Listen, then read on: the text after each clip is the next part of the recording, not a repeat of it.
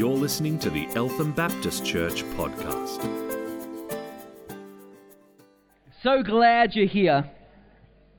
That's great. We've got uh, we've got the day together. Did you know that? I mean, if you'd like to spend the day. But least we've got a couple of hours this morning. We're going to open God's Word at the moment and, and have a little bit of a, a look at what He's what He's placed in my heart. We've got, um, as uh, was saying, the the members meeting a little bit later on, which is just further time for interaction and, and fellowship. And I don't know if you were able to join us last Sunday, but it was a it was a wonderful Sunday, a time of coming together and and really seeking a breakthrough, a breakthrough, the kingdom of God into the kingdom of darkness, seeking a breakthrough from God into many different areas of, of life that, you know, I, I know that many of you were burdened by. And just by the way, we, if you weren't here last week, or even if you were, um, this is all in the context of, of two weeks of prayer.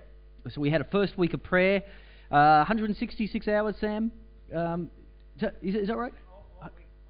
168 hours, 336, yeah, 336 over the over the fortnight, and and who who knows what else? But anyway, all in the context of prayer, just been praying 24/7, really anticipating that God would do some wonderful things. And then last week we had the opportunity in both the morning service and the evening service to write down some prayers, put it in an envelope, and uh, bring bring it up here.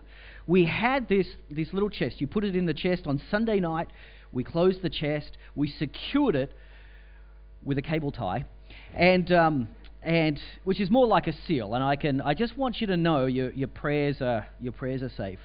Um, and um, and if you would like to, if you've sort of as you've been going through another week of prayer, you sort of think, oh, you know what, there is something else I would have liked to write. We've, we've got those envelopes and um, little pads and pens there, and, and please feel free to come and add to add to that chest of, of prayers. I'm going to talk about that a little bit more in just a moment. But um, if you haven't been here at Eltham Baptist for the last two, three years, you could be forgiven for being a little bit confused as to what series we are actually in at the moment. And I thought I would just take a moment to try and to try and bring you up to speed. So we were we were working through Acts, a cracking pace really, um, over a couple of years, and we got to a, probably around chapter 17. And uh, by that time, we had Paul and Barnabas up in the church in Antioch, and well, that kind of led us to consider the type of missional church that Antioch was, and what is it that, that makes a church of a vibrant missional reality in the context of which it is. So we paused there um, over over January one year. I forget what year that was. And then the next year, we we kind of had a look at perhaps the most powerful allegory of what does it mean to be a church, and that of course is found in John 15, the vine and the branches. Um, that was the same year that uh, the artisans in the church, who did a wonderful spirit-filled job, um, did this this great work, the the vine and the grapes, and and these three words seem to just capture a little bit of what it was that we were we were understanding God was saying to us through that allegory. And, and that is quite simply, it is all about His glory. So that's why at the front of the church we have that sign, Soli Deo Gloria, all glory to God alone. And we want to continually exalt Jesus Christ because this is His church and He is Lord over it. Now, we want to exalt Him, we want Him to be glorified, as was His John 17 prayer. And God gets glory when we're being the very best disciples we can possibly be, fruit bearing disciples. So it is the fruit of our lives as disciples of Jesus Christ that inevitably ultimately brings glory to God. Now, we could work hard at trying to produce that fruit. We could exert ourselves and bring on the fruit. But you know what? It, this, such straining is not good for you in so many different ways.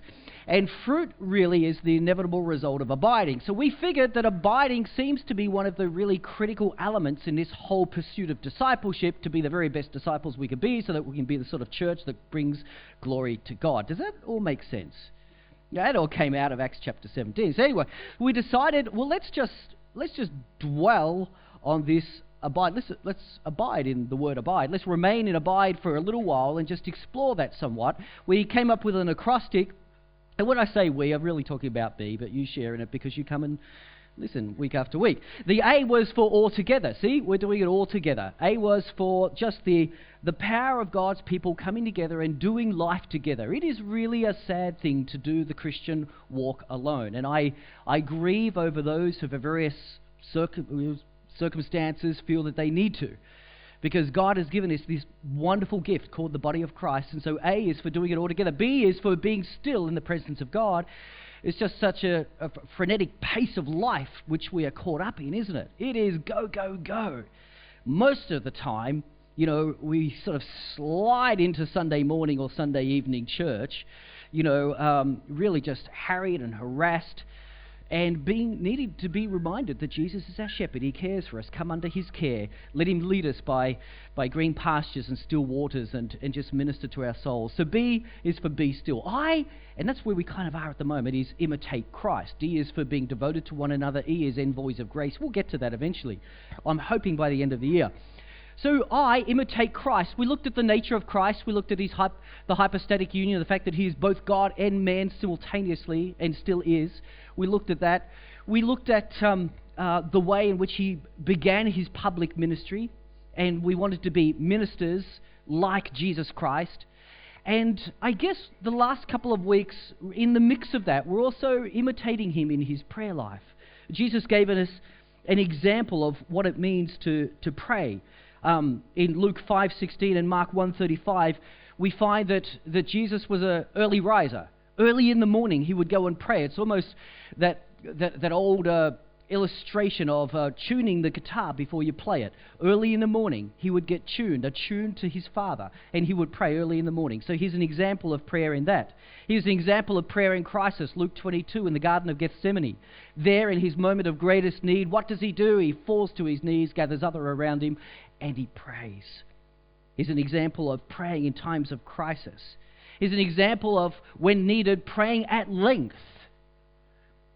All night he prayed before he chose his disciples, we know in Luke chapter 6. And John 17 tells us that Jesus seemed to have this lovely conversational style of prayer, John 17 13, where he just informs, in, during his high priestly prayer, he enjoy, informs the disciples that he is praying for their benefit and and that it's not just for them. And he has this lovely conversational flow of prayer that that seems to seems to be that ceaseless type of prayer that Paul goes on to talk about. So, so in imitating Jesus in any area, ministry and so forth, we do want to imitate his prayer life. He had an amazing prayer life. And the remarkable thing is, this is Jesus. You know, if if there was a trick question in Sunday school, who doesn't need to pray? You might stumble upon, you might think, ah, oh, Jesus is always the answer. Jesus. No, he did. He did need to pray. And so we are to imitate him in that. If Jesus needed to pray, guess what? You and I probably do too. And so we imitate Christ in, in this also. And so we're just having a look at the, the reality, the nature of prayer. We started a couple of weeks ago when I got back from Greece. Um, we had a look at a couple of aspects of there. So we've got the, the example of Jesus in prayer. Um, but there's also the possibility of prayer. Now, that comes from John 15 as well. Here in John 15, we find that prayer actually is a, is a possible thing in a way that it was never possible in the Old Testament. It can be a reality for you and I as it never was for the saints of old.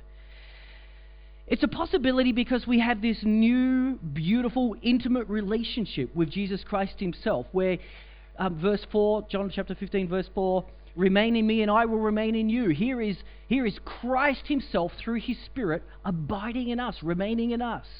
The living Christ lives within us. If we never know quite what to say in prayer, Jesus, what should I say right now? He's right there. He's right there within you. And He leads us and guides us in prayer. It's not only a new intimacy and a new relationship, but a, but a new understanding. His words will remain in us as we remain in Him. The very words of Jesus will remain in us. They'll be right there. We have a new understanding of, of all of the things of God. In fact, He, he tells us, I no longer, I don't, you know, I now call you friends because you now know the Father's business. We have this new understanding, this new relationship. And then we are given a name, His name, a new authority. You may ask whatever you wish in my name, verse 16, and it will be done for you we have this new relationship, new understanding, and new authority, which just makes prayer a, a whole new reality like it never was before. The Spirit of God dwelling within us. Very exciting. So prayer is actually a possibility. We've got the possibility of prayer. We've got the actually just so I can I can help. Can I see the slide up there as well, Jared? Thanks for that, mate. There it is. We've got the possibility of prayer. We've got the example of prayer by Jesus. We've got the theology of prayer. I shared a couple of weeks ago um, three three stories. Firstly, about the, the sleepy neighbor. Remember the sleepy neighbor? Sometimes it's really known as the persistent widow. Uh, no, that one's not. That's sorry, Luke 18. Luke 11. You've got the neighbor who's got visitors coming needs three loaves of bread, goes, neighbor's asleep, don't bother me. You know, you know that story. What is all that about? Well, persistence in prayer. Here, Jesus is giving us a bit of a theology on prayer here. Be persistent. Keep, keep annoying heaven with your prayers. Keep knocking. And, and, and maybe that's a good word for, for somebody today who came last Sunday and expected the breakthrough in a particular timing. Maybe you expected it last Sunday. Maybe you expected more of God. Maybe you really thought that God was going to act within that 24 hour period. Maybe. I don't know. But if for some reason your timing was off, that aspect of your prayer was not actually aligned with God's timing, remembering that He always knows better, then take heart.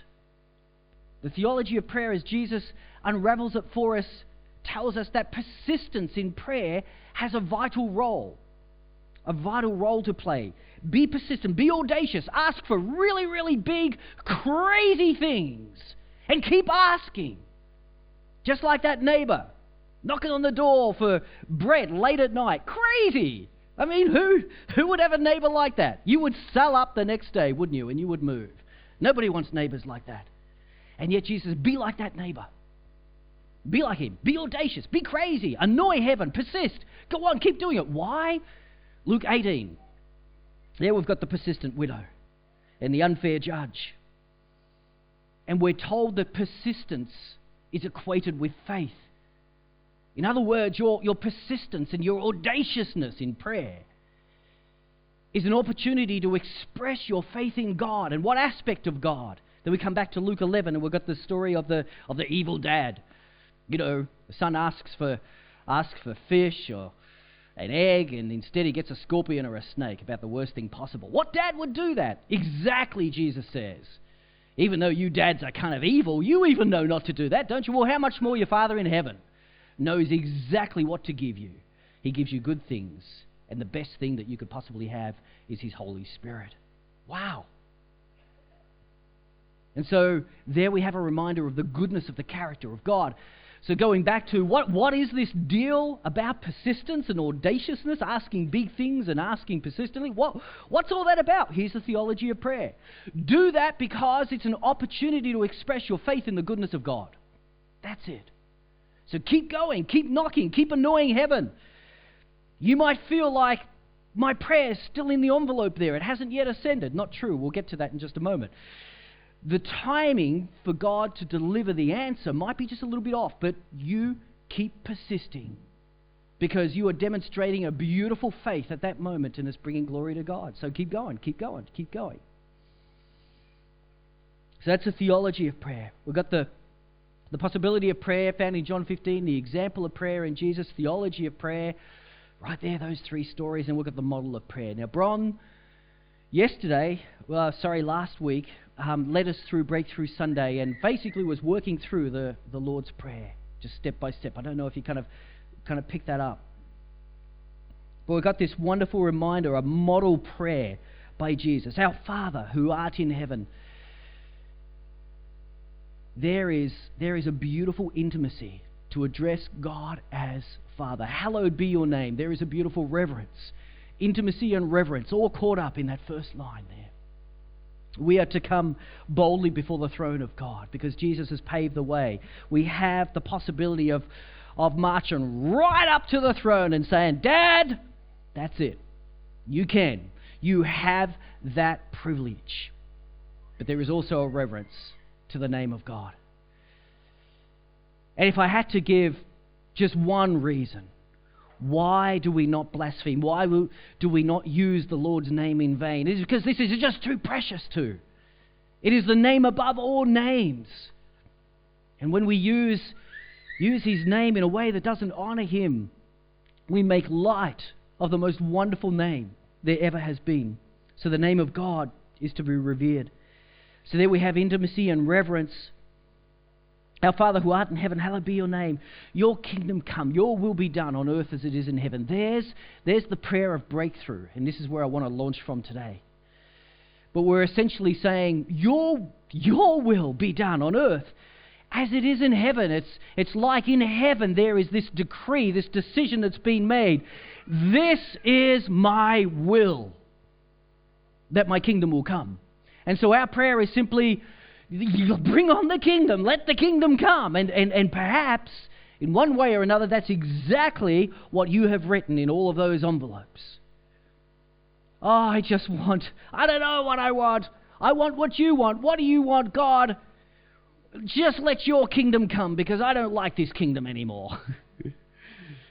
because whatever it is, issue you have, whatever aspect of it is, whatever ain't quite right in this world, and you're, you're, you're quite accurate in pointing that out, whatever ain't quite right, believe me, it is right in heaven.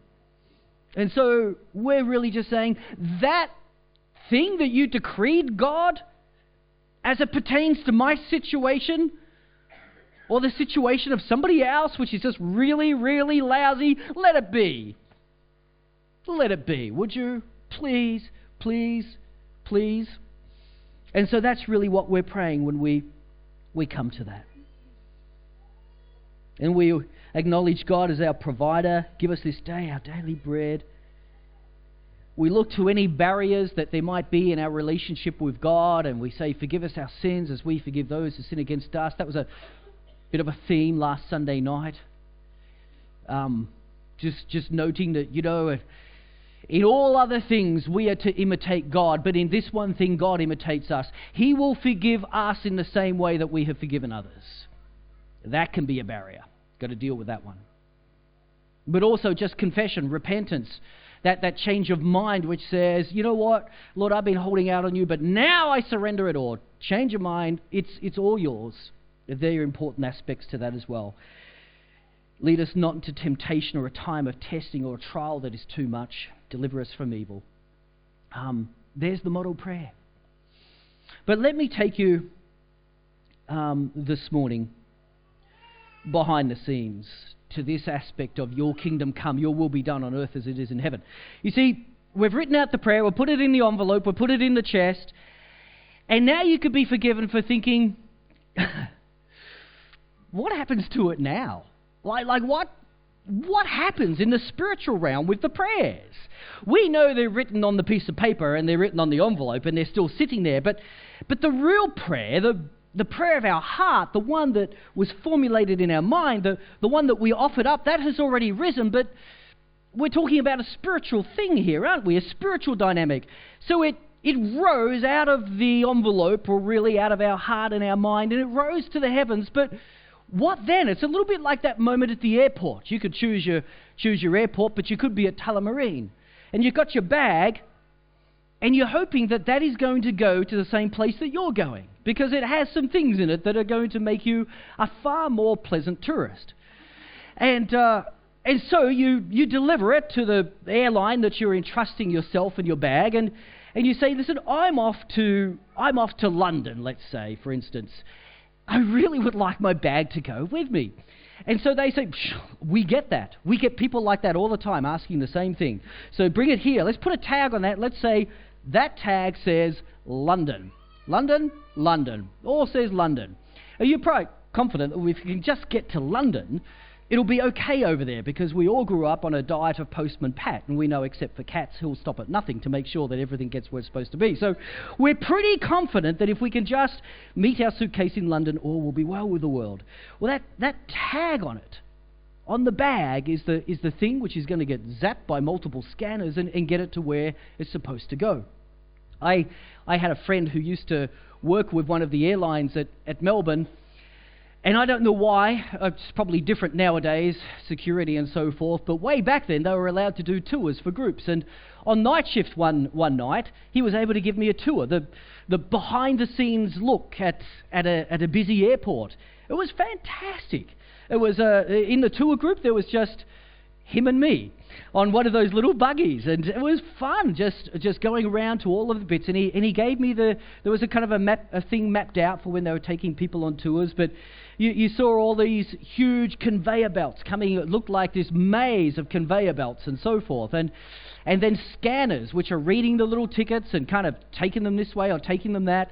There's all the cars and, and carts that are lined out to take them to the aeroplanes. We even shot out to one of the aeroplanes to, to look at how they loaded it up and that sort of thing. I'll never forget walking under a Boeing 747 and just looking at the how big it was. It was incredible. And then you, you think about the entire process of I don't know how many passengers a day, but getting all of those passengers and all that luggage to the right place. All that could go wrong. But by and large, it usually works, which is very, very exciting when you, when you arrive in London. But there is that moment of nervousness, isn't it, as you watch the bag go off and you entrust it. Because you don't know the behind the scenes aspects of how all this works. And as it goes off, you hope that in another country, in another city, in another airport, at another belt, you will see that bag come out again. And it does. Every time it does, it's a miracle. It's a miracle. Wow. Well, what's the behind the scenes? How does this work with our prayers? We tag our prayers and we say, This prayer has to go to God. Nobody else can help me. Nobody else can answer this. This prayer tagged has to go to the throne of God. How does it work? Well, let's have a look. Let's have a look firstly behind the behind the scenes.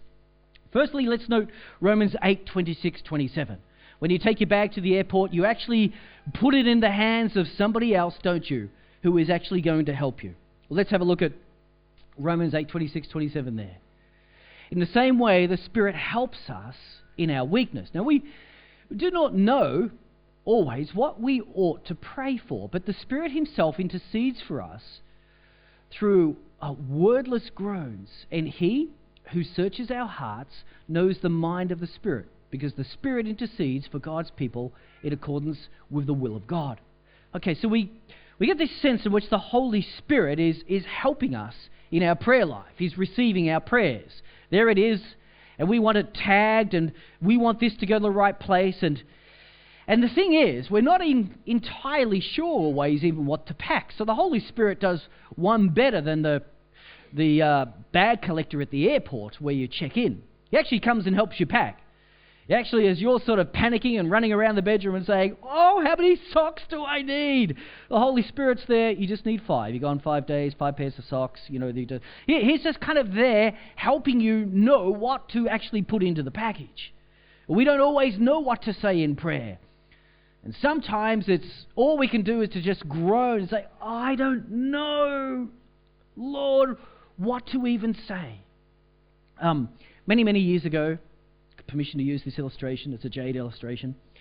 Many years ago, we were in the Philippines. We went to a, um, a large mall where there was an ice skating ring in the middle. And whenever you're in a hot country and there's something cold, it's always, you know, quite a novelty, isn't it? And, and so this was Jade's first ever ice skating experience. Had the had the skates on, and she had been She'd been on those skates flying around by herself like a Russian ballerina for probably 30 seconds.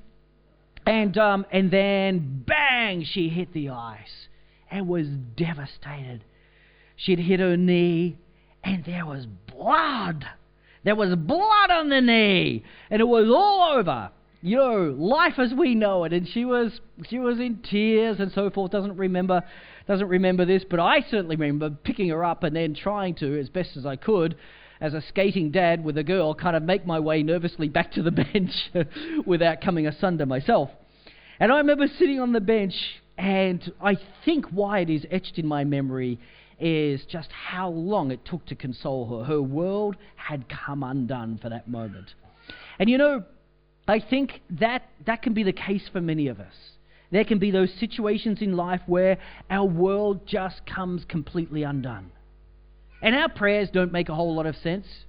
We don't know entirely how to articulate our concerns. We don't know everything to say. We don't know quite what the solution even is. All we can do is to groan. Now, here we read that the Holy Spirit is groaning. Uh, John, John Piper has the view that this is not the Holy Spirit groaning to God the Father with his groans, the groans of the Holy Spirit to the Heavenly Father, because, because groans, um, groans are a result of a fallen state where communication is, is no longer pure. But that, but that doesn't exist within the Trinity. The Trinity is not fallen, and so communication between the Spirit of God and God the Father is perfect and seamless and beautiful. So these are not groans from the Holy Spirit so much, but the Holy Spirit perhaps repeating our groans. As we groan, the Holy Spirit, in a in an um, em, uh, with with great empathy, is picking up the our groan and actually repeating it to God. Perhaps a, a little bit like it happens with a you know a father and a child. That the child is ah, and the parent is ah yeah. The child is oh, the parent is ah. A little bit more reassuring, but you know that that's not the time for reason. That's not the time to say, it's actually going to be okay. This is a small cut, and the body has incredible healing powers.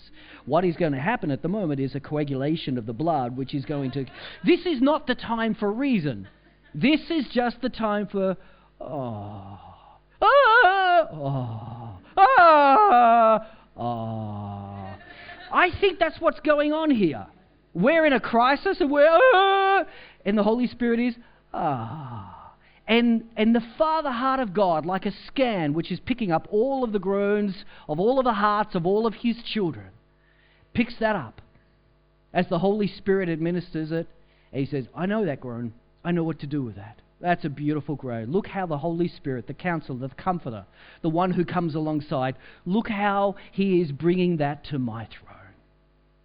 And so the Holy Spirit is the one who picks up the prayers of our hearts, yes, even when it is only a groan but He understands what's going on in your heart. And He picks that up.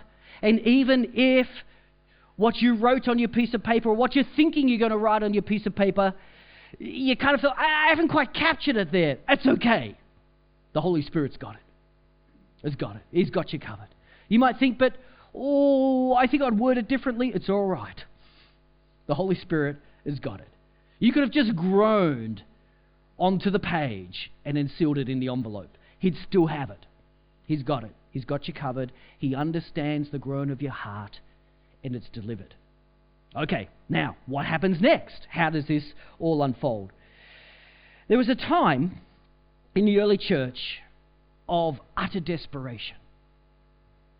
Most of the apostles had been killed. Only John was left alive. That was the context into which God inspired him to write the book of Revelation. And there were many groans coming from God's people at that particular time. I, I recall um, back in my, my days in the police force uh, hearing um, a particular code over the radio from time to time. It was called Code 9. And Code 9 was within Victoria police circles, that was the, that was the code for police in trouble. Whenever you heard that, you dropped everything and you went to assist. And I heard it a couple of times. I remember hearing it one, one dark night in, in winter. And I remember the response to it one dark night in winter from a lone policewoman um, doing uh, sort of solo security on the steps of Parliament. And as, as she came over the radio and said, Code 9, you would not believe the response to that. It was, it was just unit after unit after unit after unit heading that way. I think they were coming from, from Seymour. You know, when you hear a code nine, and when it's uh, when it's you know everybody just knew whoever was doing Parliament steps was by themselves. When you hear a code nine and you hear a female voice and and you know that that person is alone, you you head there. Well, there was one occasion that I recall maybe there was more, but one occasion that I recall where I was wondering, is this, is this a Code 9 moment? I was with a sergeant in Carlton. It was uh, in the days of what they used to call the Bouverie Street drags. It was where thousands of young people would gather and uh, just spill oil on the road and, and do drag racing. And, and uh, anyway, I was stationed at Carlton at the time, and we, we rocked up there we'd got out of the car and and uh, to pull over a driver who was doing the wrong thing, and about 2,000 people stood around us. And a meat pie came out from over the crowd. That's kind of harmless, although the dry cleaning bill's not nice. But then a bottle came, and then when the bottle shattered at my feet, I kind of thought, this might be. This might be that moment. This might be that moment where we say Code 9. I remember looking at the sergeant who had uh, just, I was standing outside of the car writing up the ticket, and I remember looking at my sergeant, and, and he shut the door behind me and locked it. I was thinking, you're not locking yourself in the car, are you? You're like, a little help, please. And then he did the most wonderful thing. I heard him, his last words, I heard him, code 9, and then he shut his own door outside, from the outside, locked it, and came around and he stood by me, arms crossed, and just looked into the crowd to say, Who dares? And, uh, but that code 9 had been given, and within, within moments, um, we never heard the response on the radio because we were outside the car. But, but within moments, the crowd just started to peel like the Red Sea, and we just saw the, that beautiful, back in those days, it was all blue lights, not blue and red. But we just saw the blue lights dancing across the roofs of cars as they descended upon us from, from all directions. It was, it was wonderful support to have. But there is that moment where you, you are probably saying, Is now the time for a code 9 in my life? Is this desperate enough? Is, is this that moment? And when you come to that point and you just say, God, I'm in trouble. I'm in trouble. I really need all of the resources of heaven to come my way right now. I need help. I need help. This is your code 9 moment. Well, here is what, what happens. That's how the church must have felt as John was instructed to write the book of Revelation. And so, so God sort of, sort of seeing that the church needs to see how this dynamic of prayer works. What is going to be the outcome here? Who wins? All of this is, is given to John to, to write. So let's have a look at let's have a look at how this unfolds in, in Revelation. So firstly, a, a door is a door is opened in heaven. Um, and John is able to step through into the heavenly realm. It's almost like he's got that invitation to go back a house there and to have a behind the scenes look at, at how prayer works. We've seen that the Holy Spirit picks up our prayers and with groans, He is delivering them. But then what? What, what happens when the prayers get to heaven? Well, well, this is what John is able to instruct the church in their time of desperation. So the door opens in heaven and, and he walks through, and the first thing he sees, very interesting, the first thing he sees is this massive throne. This massive throne. And here on the, on the throne is someone sitting, and, and they have the appearance of jasper and ruby. In other words, the, the God, you know, he's just seeing the reflection of light in the most beautiful way, as you do when you see a, a beautiful precious stone. Light reflected in extraordinary fashion, and, and that's what he's seeing coming from the very throne of God. And surrounding the throne were 24 other little thrones, and these are the elders, and some think that that represents, you know, one elder from each twi- tribe, the 12 tribes of Israel, and the 12 disciple as well. But there's your 24 thrones, the elders sitting around this other massive throne. Now, these elders are dressed in white, and they've all got these gold crowns on them, which seems to be significant. Um, and we've got a song that talks about you know this this whole revelation scene, and we're gonna we're gonna sing a little bit later actually. But we've got this scene, and there's there's flashes of lightning and peals of thunder coming from the throne. It's it's an incredible scene. And then the the elders um, who are there also have in front of them four creatures. You've got one that's a bit like a lion, one that's a bit like an ox, one that's a little bit like a man, and one that's a little bit like an eagle and they have six wings on them, and they, are, they seem to be flying around, and, and they've got a song. We'll get to the song in a moment, but they're flying around, and on the wings, covered all over the wings, is eyes.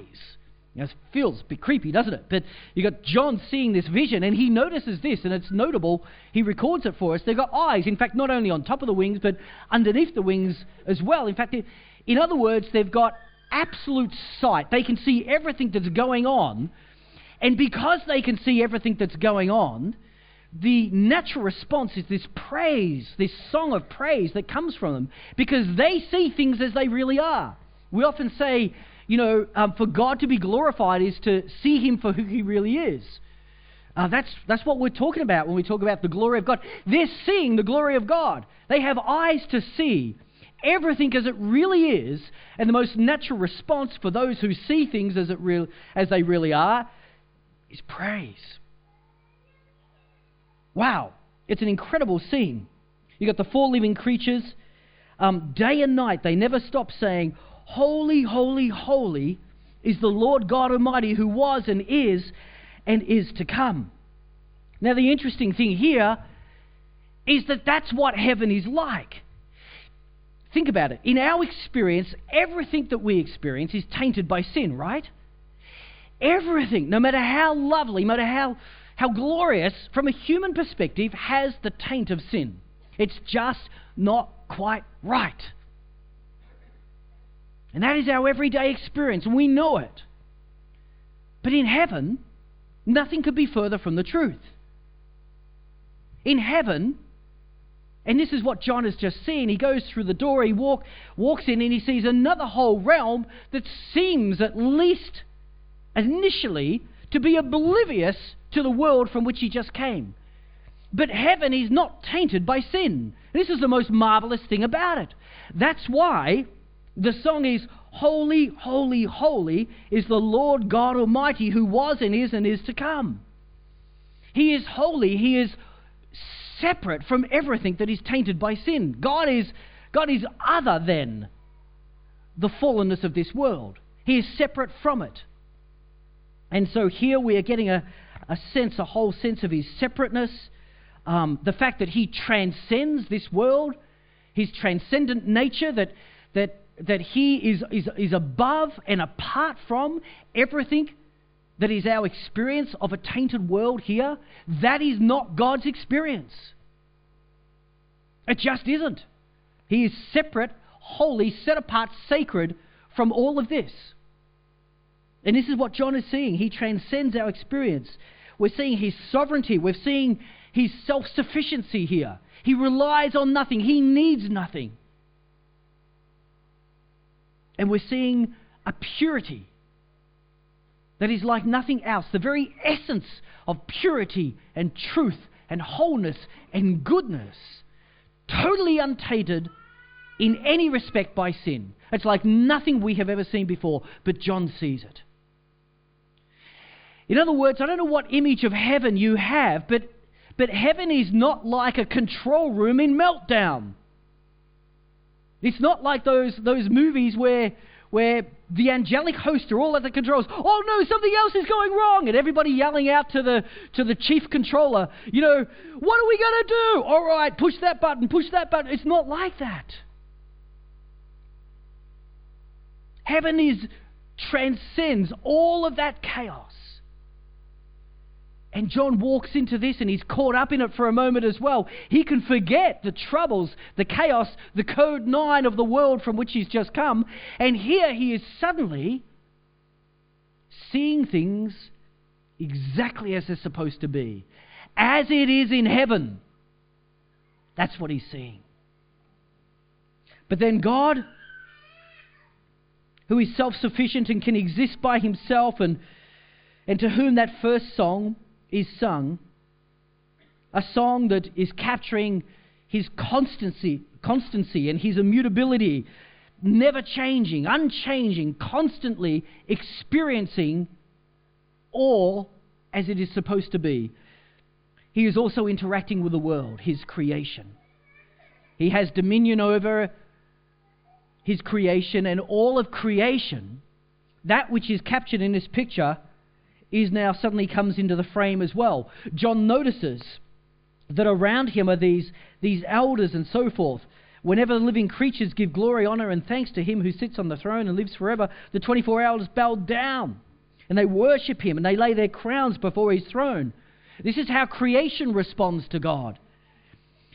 And here's the second song. That's the first song. The second song is this you are worthy, our Lord and God, to receive glory and honor and power, for you created all things, and by your will they were created and have their being. This is the appropriate response for creation in the presence of God. One day you are going to sing this, and I know it because you'll see it when we get to the fifth song. But one day you are going to see what John saw then. You are going to see everything as it is supposed to be. And as a part of the created order, you are going to be caught up in a song like this as well. This is going to be the most natural response. You might not feel like much of a singer, but you are going to sing like you have never sung before. It's going to be amazing. And this is, this is what John notices about how the created order responds to its creator. And it's, it's, it's amazing. But then, almost as if, okay, it's now time to remember the world from which you came and your code 9. Remember back there? Everybody was screaming, Code 9, I need help. Now it all comes together. And he looks and he sees that there is this scroll in the right hand of God, or on in the Greek, on the right hand of God. This, this, this magnificent scroll.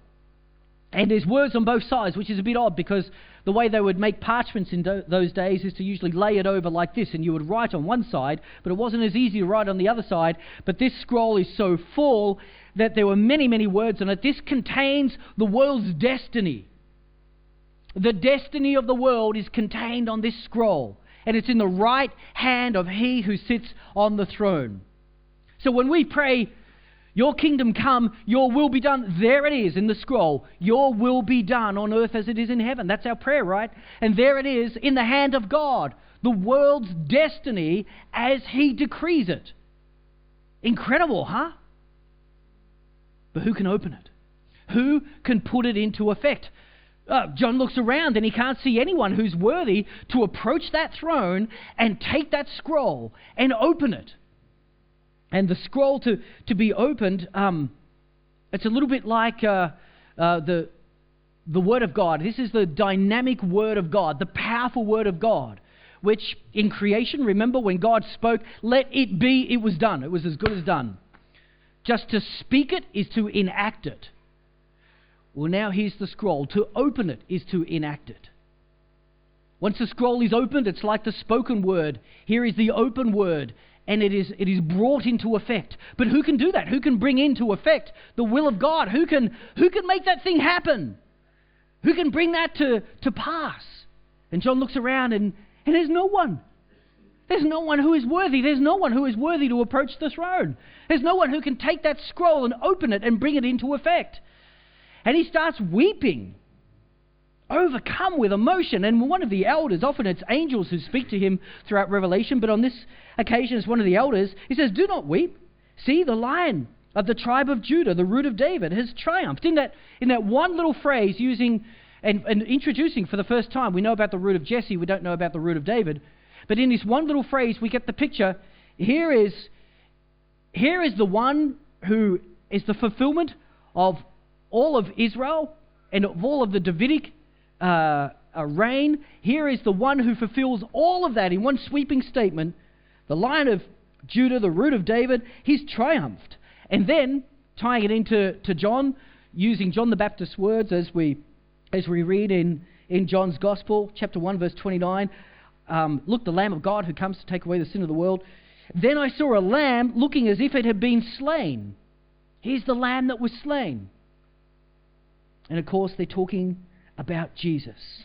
And he is worthy, standing in the center before the throne, encircled by the four living creatures.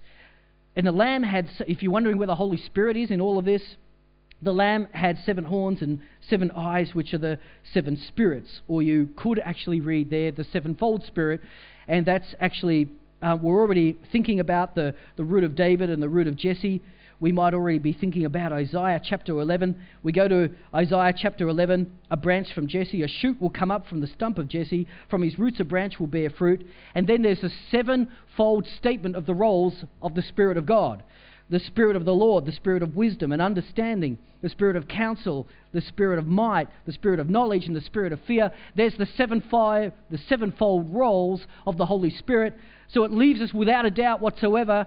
John has already taken us to Isaiah chapter 11 with the, the root of Jesse, the root of David, and here's the sevenfold Spirit. Here's the Holy Spirit in the middle of it all.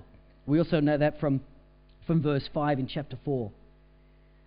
And here is the Lamb, and he is the one who is, who is worthy to take the scroll to enact the will of, Christ, uh, of God, everything that he has decreed. And the 24 elders, when they see this, they fall down before him, and they've got a harp in one hand Picture this you've got the throne of God right in the middle, you've got 24 thrones right around them, all of the elders. You've got the Lamb who is worthy. He has approached the throne and he has taken the scroll. And as we get to chapter 6, we see him taking off the seals. And every time he takes off a seal, the decree or the will of God is enacted. And slowly, God brings about the fulfillment of his will. As it is in heaven, so it is on earth. And so, here is Jesus. He's got the scroll.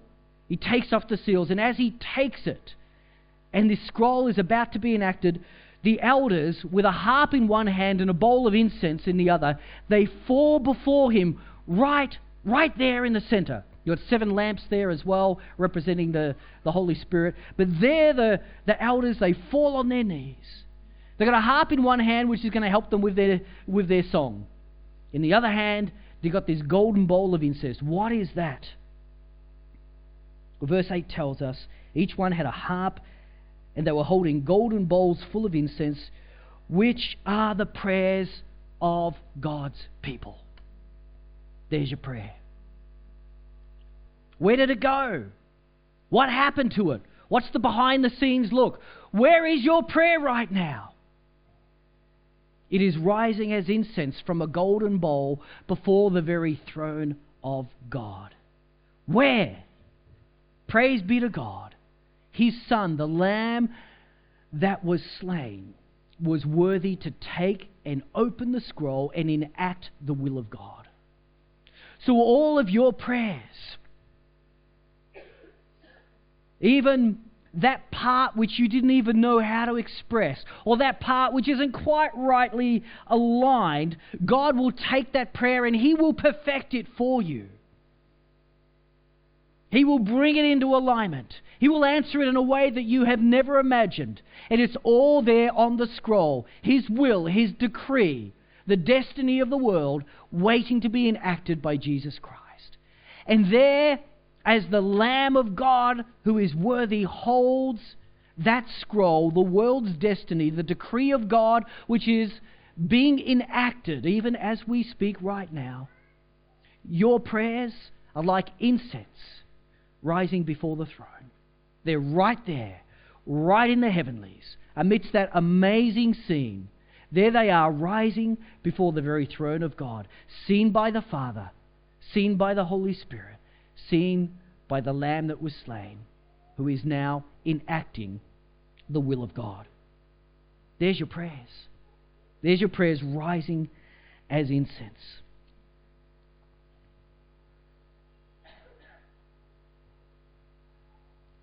And so there's a third song. And this song is in praise that the scroll has been enacted. And the third song is You are worthy to take the scroll and to open its seals because you were slain, and with your blood you purchased for God members of every tribe and language and people and nation, and you have made them to be a kingdom and priests to serve our God, and they will reign on the earth. If you ever had a moment where you're thinking to yourself, how does all this work? Like, what is this all about? What is God doing? Well, this starts by, by saying, What is God doing? He is making a kingdom and priests to serve his God. And they're going to reign on the earth forever. That's what he's doing.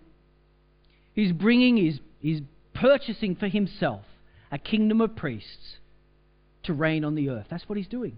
What's the scope of that? Well, this is going to include members of every tribe and language and people and nation. And, and that's why mission and global mission is not some sort of adjunct or branch function from the local church. It's the core business of the church to ensure that every tribe and every nation is hearing this gospel of good news because they are to be included in this picture. It is the core business of every local church. So, this kingdom of priests is being raised up, and they're going to come from every tribe and language and, and people and nation on earth. But how is that going to happen? Well, because the one who is worthy to take the scroll has provided a, an atoning sacrifice. It's the atoning work of Christ. You could do this, you are worthy because you were slain, and with your blood you purchased these people for God. They have been bought with a price, a costly price. But that's what God is up to. What's He doing? He's getting a kingdom of priests together. Where from? All over the world. How's he doing that? He's purchased them by the shedding of his blood. That's what he's doing. That's what he's doing. The elders deem him to be worthy. They say, Well, you're worthy of this. Why is he worthy? What makes Jesus so worthy? The fact that he has shed his blood for you and I. That's what makes him worthy. He is worthy because he was slain. That's what makes him worthy. It's why I believe in John chapter 20, he is so accommodating. When he appears, his resurrection appearances, he appears to the disciples. Peace be with you. After this, he showed them his hands and his side.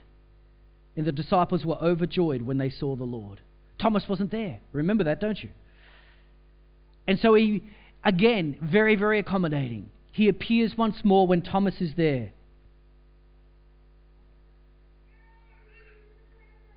And he says, Again, peace be with you. Then he said to Thomas, Put your finger here. He actually invites him to touch the wounds. Put your finger here. Here. See my hands? Reach out your hand. Put it into my side. Stop doubting and believe. What was Jesus saying? Basically saying, Here, take your hand. I'm worthy. Here, give me your other hand. Touch this. I'm worthy. Believe me. Stop doubting.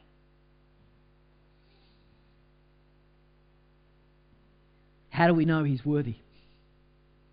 That picture. That picture. As the Father sent me. See? Jesus is quite simply saying, I can do this. I'm the only one who can do this. I'm worthy.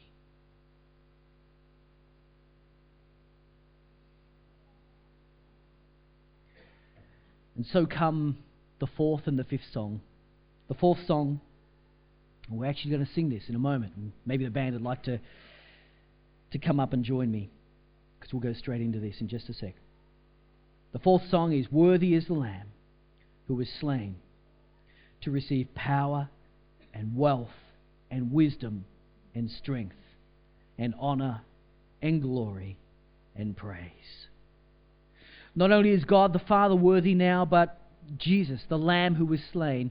We're singing a song now about his worthiness. Because he's worthy. We know it. And then, if you're wondering, well, where am I in this picture? Because because that's 10,000 times 10,000. We're getting in the millions here. That's cool. But am I there yet? Am I there yet? Well, you, you, you're, you're in this picture. Then I heard every creature in heaven and on earth and under the earth. That's got you covered. And on the sea and all that is in them, saying, Everything in the created order now is singing this song. To him who sits on the throne and to the Lamb be praise and honor and glory and power forever and ever. He's worthy. He's worthy. He's worthy of all of our praise because he was slain, because he atoned for our sin. He is worthy to enact the world's destiny from God's perspective. He is worthy to receive all of your prayers and He is worthy to answer them in ways that you could never have imagined. But believe you me, it'll be above and beyond any expectation that you possibly have. He is worthy to advance His kingdom for His kingdom to come. And He is worthy to answer the prayer that it will be done on earth exactly as it has been decreed in heaven. That's what's happening behind the scenes. Praise God. Would you like to stand? You've been listening to the Eltham Baptist Church podcast.